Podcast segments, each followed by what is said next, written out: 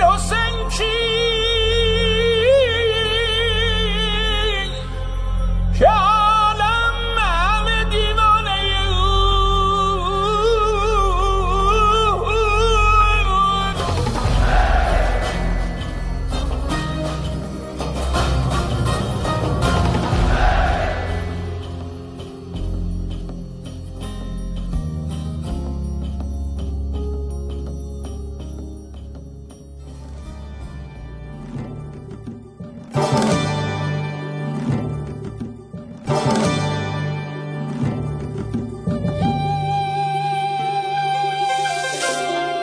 روایت نینوا.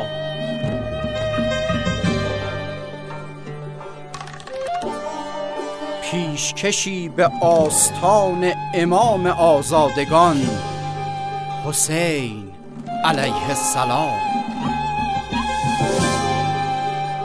کاری از گروه پژوهشی هنری آوای حنیف.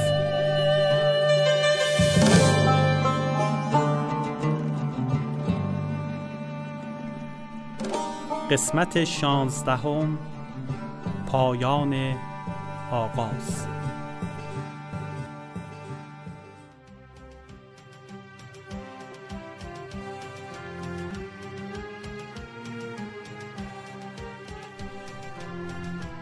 شنیدیم که کاروان امام در مسیری که نه به کوفه می‌رفت و نه به مدینه به منزلگاه عزیب الهجانات رسیدند. در آنجا چهار تن از شیعیان کوفه به حضرت پیوستند که راهنمایشان ترماه ابن عدی بود. امام آخرین اخبار کوفه و خبر شهادت سفیرش قیس ابن مسهر سیداوی را از آنها دریافت کرد. ترماه ابن عدی نزد امام حسین علیه السلام آمد و عرض کرد به خدا قسم که هر چه دقت می کنم کسی را همراهتان نمی بینم و اگر تنها همین سپاه هر که همکنون سایه به سایه در پیتان هستند با شما به جنگد برای غلبه بر یارانتان کافی است. من یک روز قبل از این که از کوفه به طرف شما بیایم بیرون کوفه را بررسی کردم. جماعت بسیاری در آنجا بودند که تا به حال چون این جماعتی را یک جا ندیده بودم. در مورد آنان پرسجو کردم. گفتند اینان جمع شدند تا سازماندهی گردند و به سوی حسین فرستاده شوند. شما را قسم می دهم.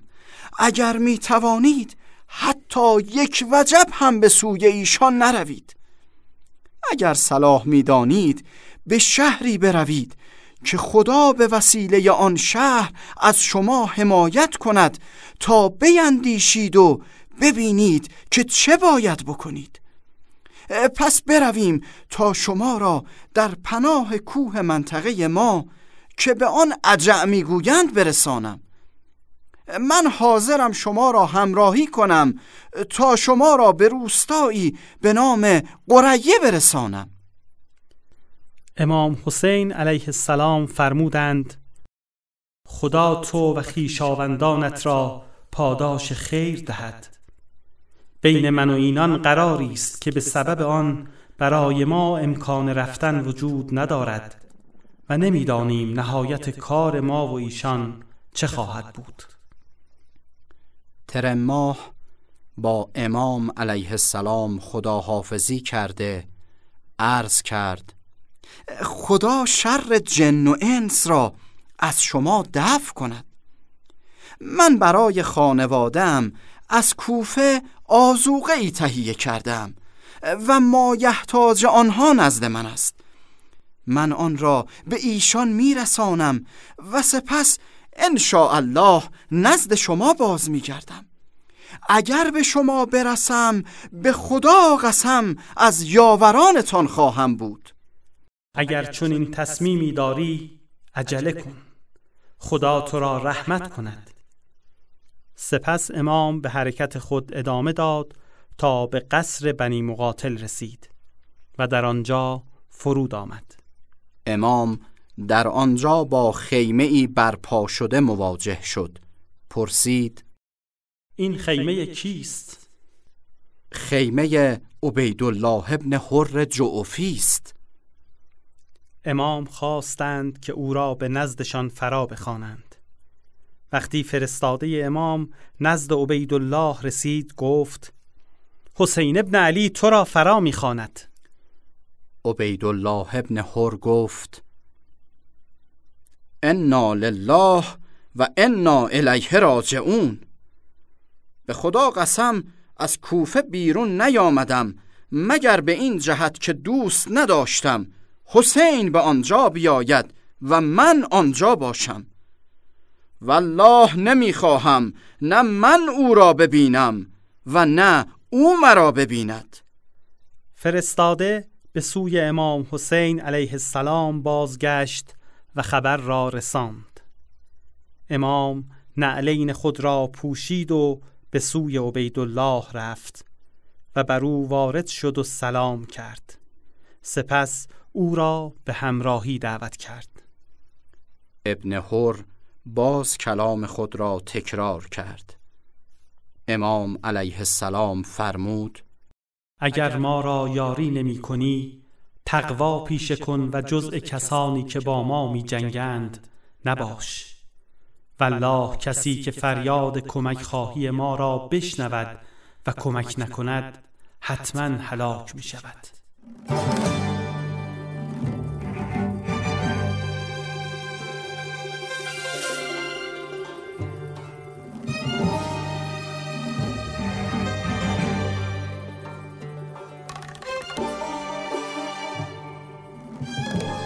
عقبت ابن سمعان گفت آخر شب امام فرمان داد تا آب برداریم.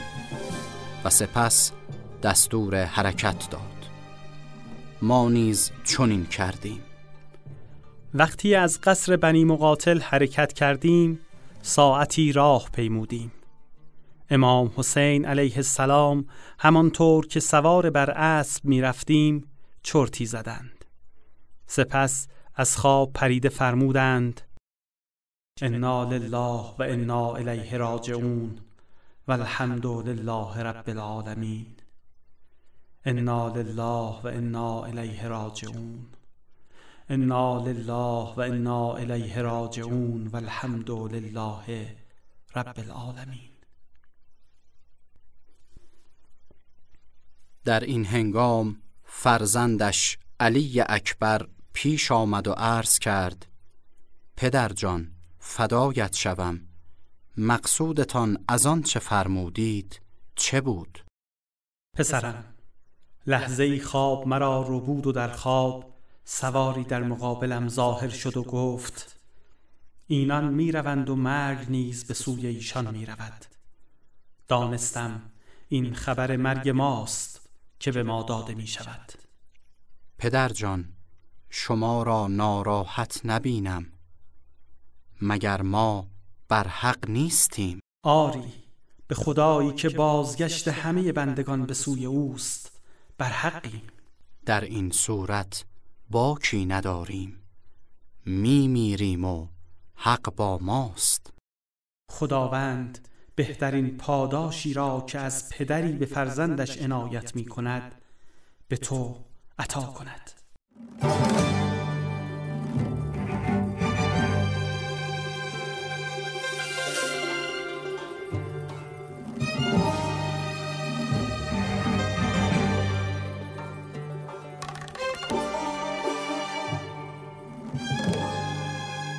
وقتی صبح شد امام علیه السلام فرود آمد و نماز صبح گذارد.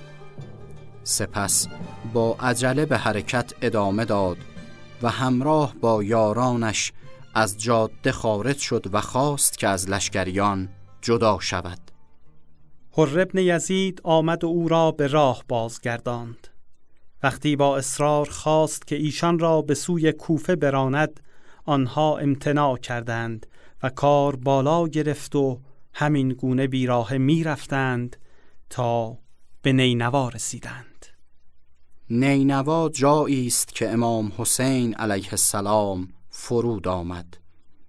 در همین هنگام با سواری مواجه شدند که کمانی بر دوش خود داشت و از سوی کوفه می آمد همه ایستادند و منتظر رسیدن او شدند. وقتی آن سوار رسید به هر ابن یزید و یارانش سلام داد. ولی به کاروان امام بی توجهی کرد و نامه ای از عبیدالله ابن زیاد به هر داد. در نامه چنین آمده بود. اما بعد حسین را بازداشت کن تا نامه من به تو برسد و فرستاده من بر تو وارد شود. نگذار در جایی فرود آید مگر در بیابانی بدون پناه و آب. رندان تشنه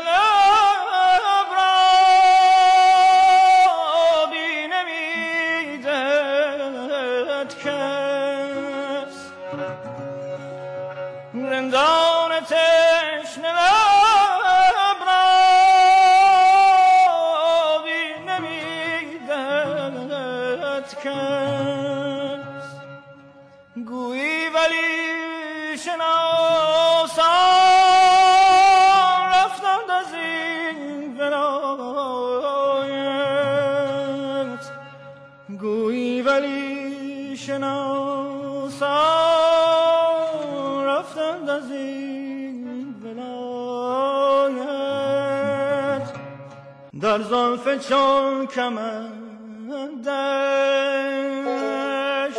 دل پیچ کجا؟ سرها بریده بینی بی جرم و بی جنایت.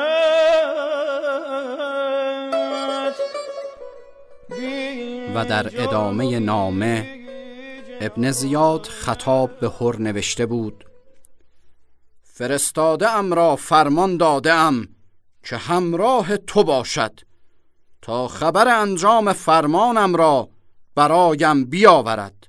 و سلام وقتی هر نامه را خواند گفت این نامه امیر عبیدالله ابن زیاد است که مرا امر کرده شما را همین جا که نامش به من رسیده نگه دارم این نیز فرستاده اوست و معمور است با من باشد تا فرمان او را اجرا کنم در نقلی است ابو شعصا یزید ابن محاصر کندی بهدلی که گویا از سپاهیان هر بود رو به فرستاده عبیدالله ابن زیاد کرد و پرسید تو مالک ابن نصیر بدی از قبیله کنده هستی؟ گفت آری یزید ابن محاصر گفت مادرت به ازایت بنشیند در نامه چه آوردی؟ مگر چه آوردم؟ امر امیرم را اطاعت کردم و به بیعتم وفادار ماندم خدای خود را نافرمانی کردی و از امیرت در راه هلاکت خود اطاعت کردی و ننگ آتش برای خود فراهم آوردی هر ابن یزید یاران امام علیه السلام را در این مکان بی آب و آبادی فرود آورد. گفتند بگذار در روستای نینوا یا روستای قازریه یا شفیه منزل کنیم. هر گفت نه به خدا قسم نمی‌توانم. این مرد فرستاده شده که مراقب من باشد.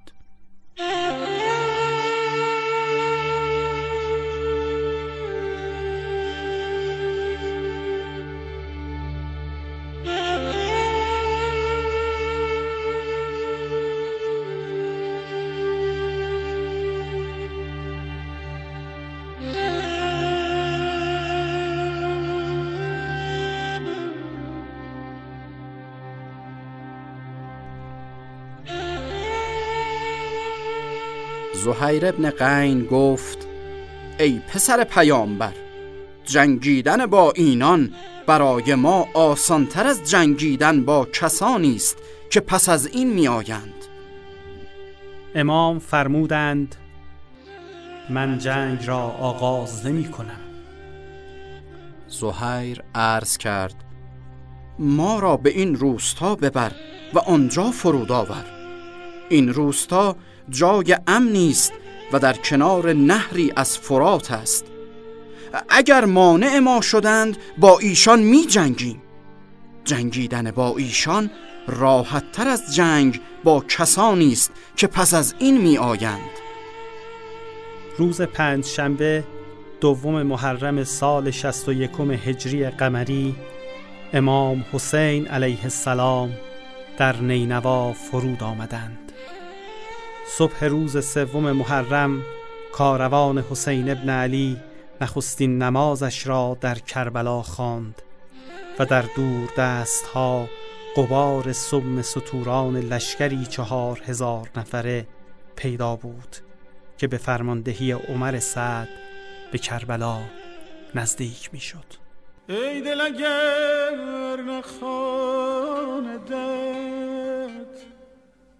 ره نبری به کوی او. بی قدمش کجا توان؟ ره ببری به سوی او. گر نروی به سوی او راست بگو کجا روی؟ هر طرفی که بنگری ملک ویست و کوی او.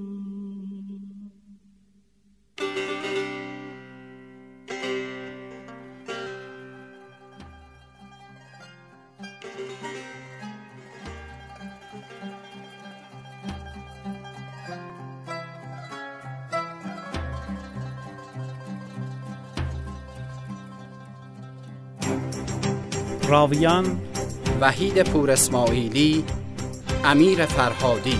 انتخاب موسیقی و افکت کاوه افزل پشتیبان فنی داریوش حری. مشاوران تاریخی دکتر مصطفی پیرمرادیان حجت الاسلام وحید نجفیان. تهیه شده در واحد تولیدات رسانه‌ای کتابخانه زهرایه نجف آباد تابستان 1399